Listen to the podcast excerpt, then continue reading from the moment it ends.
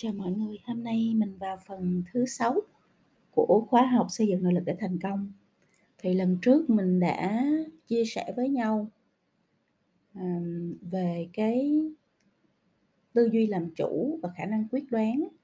À, tại sao mình cần cái tư duy làm chủ, tại sao mình cần quyết đoán ờ, và khái niệm đó nó là cái gì rồi.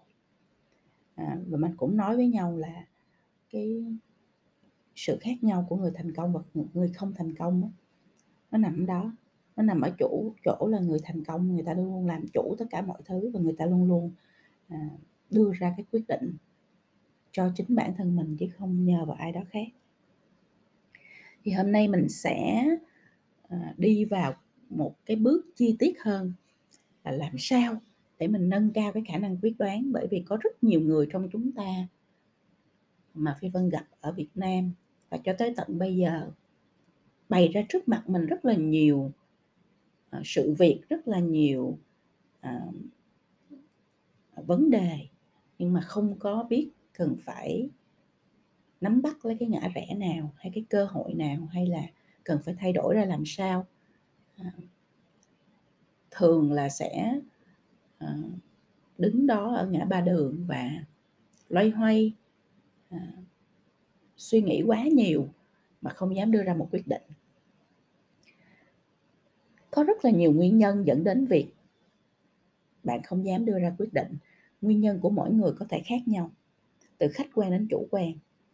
Do đó mà mình cần phải dành thời gian để mình tìm hiểu bản thân mình trước, tìm ra cái nút thắt khiến cho bạn không dám đưa ra quyết định. Và mình gỡ cái nút thắt đó ra cho bản thân có một điều các bạn nên nhớ là chúng ta không có một công thức chung để chữa bệnh, không dám đưa ra quyết định. Mỗi người cần phải tự tìm hiểu, cần phải tự phát hiện và tự chữa bệnh cho mình. Trong cái bài học này thì mình sẽ đưa ra một vài điểm tựa để các bạn đi tìm và gỡ cái nút thắt định mệnh đó để các bạn thành công hơn. Cái điểm tựa thứ nhất, đó là điểm tựa vượt qua nỗi sợ hãi hầu hết mọi người là sợ không dám quyết định, sợ không dám dấn thân, sợ không dám bước cái bước đầu tiên, sợ sai, sợ đủ thứ hết á. À, cho nên á, vì sợ mà mình không có dám quyết đoán, vì sợ mình không dám đưa ra quyết định, vì sợ mình không dám lựa chọn. Có rất là nhiều thứ trong đời khiến cho người ta sợ, không dám đưa ra quyết định hay lựa chọn. Sợ hãi, bây giờ mình sẽ tìm hiểu cái sợ hãi nó đến từ đâu? Và làm sao để mình vượt qua được những cái nỗi sợ hãi này? Sợ hãi là vì sao? Thứ nhất là sợ sai. Con người ai cũng sợ sai hết. Vì khi làm sai thì mình dễ bị chỉ trích, bị mang ra ném đá, vân vân. Thế nên cái nỗi sợ sai này có khi nó bắt nguồn từ chính trải nghiệm quá khứ của mình lúc mà mình nhỏ đó. Khi mình làm gì mình cũng bị người lớn la hết á. Các bạn nhớ hồi trẻ đó, hồi nhỏ đó, người lớn hay la mình lắm cha, mẹ, người thân, thầy, cô, những người xung quanh. Mình không có hiểu, lúc nhỏ mình không có hiểu. Người ta la là bởi vì người ta lo âu đến sự an toàn của mình. Cái não của mình lúc đó lúc đó, nó ghi nhận, nó chỉ hiểu rằng mỗi khi tôi đụng vào cái gì hay làm gì thì người khác giận dữ. Rồi não nó tự phân tích có thể là sự giận dữ này là vì tôi kém cỏi, vì tôi không có đủ khả năng khi cái trải nghiệm này nó được lặp đi lặp lại, qua năm tháng mình lớn lên, tại gia đình cũng như là ở phía ngoài xã hội hay là đến trường. Và mình bị, cái bị la hòa như vậy đó, cái trải nghiệm này nó lặp đi lặp lại nó nó làm cho mình sợ đủ thứ. Làm cái gì cũng sợ, nói cái gì cũng sợ, môi trường nào cũng sợ. Dần dần cái giọng nói bên trong não mình nó được thành lập và nó nhắc nhở mình, mày không có khả năng, mày không có khả năng, mày không có khả năng, làm sẽ bị la nữa? Thì đó là một cái uh, uh, vấn đề nó xảy ra không ngoài cái mong muốn ngoài cái mong đợi của mình. Nhưng mà nó là cái hành trình làm cho tâm lý của mình bị sợ hãi. Cho nên các bạn thấy trẻ con nó không biết sợ. Trẻ con nó rất là sáng tạo cái gì nó cũng dám làm hết. Nhưng mà người lớn cái gì cũng sợ và cái gì cũng không dám làm cái gì cũng không dám nghĩ. Đúng không ạ? Là bởi vì chúng ta bị trải qua những cái trải nghiệm lặp đi lặp lại, bị la, bị nói, bị đánh. À, không cho làm cái này cái kia, cái nọ. Thì khi mà cái não của mình nó đã hình thành cái cơ chế à, nhắc nhở là mày không có khả năng rồi á, thì khi mình gặp cái môi trường nào mới, mình làm công việc gì mới, gặp ai mới, vân vân, mình cũng đều tự hù dọa mình mình đều tự sợ hãi và tự bỏ chạy hết người ta chưa làm gì mình hết, người ta chưa nói gì mình hết, người ta chưa có có phản ứng gì hết là mình đã tự mình nói là mình không đủ khả năng và mình tự sợ hãi, mình bỏ chạy trước rồi. Nếu mà bạn đang ở trong cái tình trạng khó khăn như vậy thì bạn hãy tập cho mình, ha. Tại sao người ta tập thiền là để mình có thể bình tĩnh quay trở về với những cái nút thắt của quá khứ như vậy? Mình trở về cái thời mình time travel hết, các bạn mình đi ngược thời gian trở về với cái thời kỳ thơ ấu của mình. Mình nhận biết những cái sự việc, những cái sự kiện, những cái trải nghiệm đã khiến cho mình phải mang cái nút thắt sợ hãi này vào người để mình gỡ nó ra. Mình phải gỡ từ trong quá khứ chứ mình ở đây mình không làm được gì hết á. Và mình tự cổ vũ mình bằng cách mình nói với bản thân mỗi ngày, I can, tôi làm được, tôi làm được ngôn ngữ nó có sức mạnh vô hình, tác động đến não của mình và giúp cho mình loại bỏ dần cái sự sợ hãi mà mình đã thu gom được trên cái hành trình trở thành người lớn đó. Đó là một cái điểm tựa ha. Ở đây mình sẽ chia sẻ những điểm tựa và các bạn thấy điểm tựa nào mà các bạn hơi tựa vào thì các bạn thử nghiệm nó nha. Cái sợ thứ hai mà phi vân thấy rất nhiều đó là sợ mất mặt. Mất mặt nghĩa là chúng ta có một cái mặt đúng không? Được xây dựng dựa trên những cái tiêu chí theo cái yêu cầu của xã hội. Làm cô giáo là phải như thế này, làm người thành công là phải như thế kia, làm tấm gương sáng là phải như thế nọ, vân vân. Làm người vợ, người chồng, mẫu mực là phải như thế kia. Xã hội đặt ra rất là nhiều nguyên tắc về mày mặt và đưa ra quy luật là ai không làm đúng nguyên tắc thì sẽ bị người khác phỉ bán. Mất mặt và tất cả chúng ta từ khi sinh ra đã được nhồi nhét vào trong đầu cái cách đối phó với cuộc đời này bằng mày mặt nhưng mà đó chỉ là mày mặt giả thôi mọi người. Còn cái mặt thật á, thì mình phải giấu đi, chỉ một mình mình biết thôi.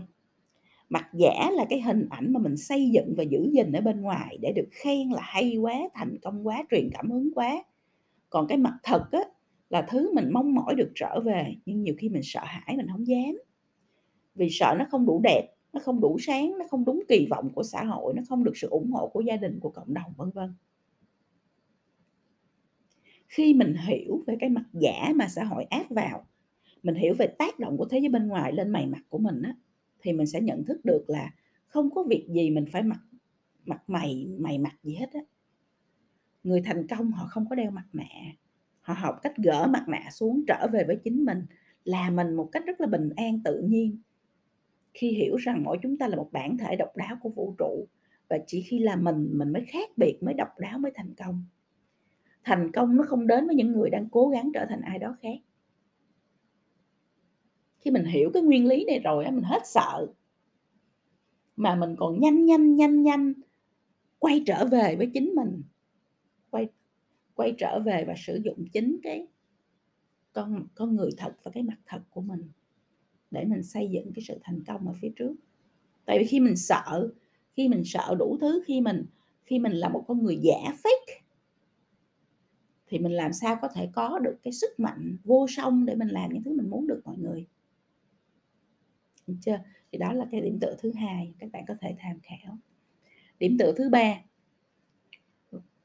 liên quan đến cái nỗi sợ thứ ba mà phi vân thấy tràn lan ở việt nam nè, là sợ thất bại không ai muốn thất bại nhưng mà ngay cả người giỏi nhất người hoành tráng nhất cũng thất bại rất nhiều lần. Sự thật là như thế. Nếu mà muốn đưa ra những cái ví dụ cho nó dramatic nè ha nghe cho nó ghê gớm nè thì bây giờ mình thử đi. Ariana Huffington trước khi cho ra đời tờ báo Huffington Post đã rất là nổi tiếng trên thế giới đã từng bị 36 tòa soạn tòa, tòa soạn từ chối bản thảo cuốn sách thứ hai của bạn trước khi xây dựng trung tâm giải trí, giải trí Disneyland thì ông Walt Disney bị nhà đầu tư đánh giá là thiếu sáng tạo bị được từ chối 302 lần trước khi được ngân hàng cho vay. 302 lần mọi người bị từ chối mọi người mới bị từ chối có một hai lần là đã úp mặt vô gối rồi trầm cảm rồi người ta bị từ chối 302 lần. Colonel Sanders người sáng lập viên của KFC bị từ chối 1009 lần trước khi tìm được người chịu mua lại công thức gà rán của mình. 1009 lần. Đây là một người phải nói là có cái sự kiên trì và và quyết đoán đến khủng khiếp. Cho nên ổng mới thành công. Công ty đầu tiên của Bill Gates là một công ty chẳng làm ra sản phẩm gì hay ho nên hoàn toàn thất bại. Đó, đâu phải ai, người ta thành công là người ta không thất bại đâu, người ta thất bại nhiều quá cho nên người ta mới tìm được cái công thức thành công của bản thân thôi. Nếu vậy thì có gì đâu phải sợ. Mình cứ xông ra đúng kiểu là tư duy thiết kế, mình cứ chọn ý tưởng làm mẫu thử thử nghiệm thất bại thì mình lại tiếp tục hiệu chỉnh, hay mình chọn ý tưởng khác để mình thử nghiệm tiếp. Không có cái gọi là thất bại khi dấn thân hành động thì tất cả những gì chúng ta trải qua nó chỉ là bài học. Để một lúc nào đó mình sẽ thành công mà thôi. Còn thất bại là gì? Là khi mình không làm gì hết. Nên chắc chắn 100% là mình sẽ không làm không làm thành công được việc, việc gì trong đời. Cái đó mới thực sự gọi là sự thất bại. Chưa làm đã thất bại luôn á mọi người. Thấy chưa? thì khi mình hiểu cái nút thắt này á mình có một cái điểm tựa khác để mình vơi đi cái nỗi sợ hãi một cái thứ sợ khác nè mọi người. Sợ khác người. Con người là động vật bầy đàn cho nên mình đã quen bị lùa vào những, vào làm những cái con cừu y chang nhau cho nó an toàn. Khác biệt khi nghĩ khác, làm khác, quyết định khác, lựa chọn khác, vân vân, sẽ khiến cho cả đám đông còn lại soi mói, bình luận, phê phán, chỉ trích, ném đá, có khi còn đánh hội đồng mình nữa. Cho nên ai yếu bóng ví một chút thì sẽ rất sợ khác người có điều người thành công là ai? Họ là những kẻ khác biệt không giống ai hết. Họ là những kẻ mà nếu các bạn đọc sách các bạn sẽ thấy có cuốn sách gọi là outliers. Những kẻ à, bị đám đông đẩy ra bên lề vì họ đã không là họ. Họ, họ bị đám đông bậy đẩy ra bên lề vì họ đã không là đám đông. Họ là những kẻ xuất chúng vì họ nghĩ khác làm khác hành động khác quyết định khác. Không ai trốn vào đám đông không dám có chính kiến, không dám trình bày ý tưởng táo bạo hay làm việc chưa bao giờ có tiền lệ. Mà thành công hết á. Việc có khi không nhận được sự tin tưởng, không nhận được sự ủng hộ mà người ta vẫn làm. Bạn chỉ có hai lựa chọn thôi, một là bạn bỏ cuộc, không dám khác người bạn sẽ chẳng bao giờ thành công. Hai là bạn dũng cảm trở thành outliers, những kẻ không nằm trong đám đông. Dũng cảm quyết định và dấn thân để trở nên thành công.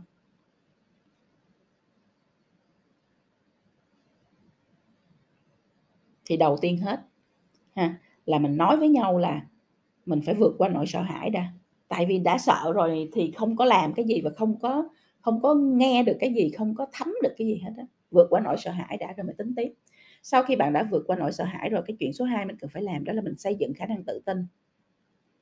Tự tin là khi mình dựa dẫm vào chính khả năng năng lực của bản thân để đưa ra lựa chọn và quyết định. Người thành công ai cũng tự tin hết, và tự tin cần một quá trình xây dựng. Bạn có thể học và rèn luyện khả năng tự tin trong cái khóa học gọi là self management quản trị bản thân mà phi vân đã soạn free cho các bạn trên blog rồi đó. Khi tự tin, bạn sẽ đương nhiên trở thành người quyết đoán không phải vì bạn chắc chắn sẽ sẽ đúng, mà vì bạn có nền tảng, có năng lực, có trải nghiệm và chấp nhận rủi ro. Thì đó là cái điều thứ hai bạn cần phải làm. Điều thứ ba là xây dựng kế hoạch hành động chi tiết, rõ ràng thay vì chung chung. Đây là cái bệnh nặng tại Việt Nam là mọi người, bệnh chung chung. Khi mình chung chung á, thì mọi thứ đều không rõ ràng. Nói vậy, nhưng làm sao thì không biết bàn ra bàn vô sợ đủ thứ, nhưng cụ thể là làm gì là không rõ.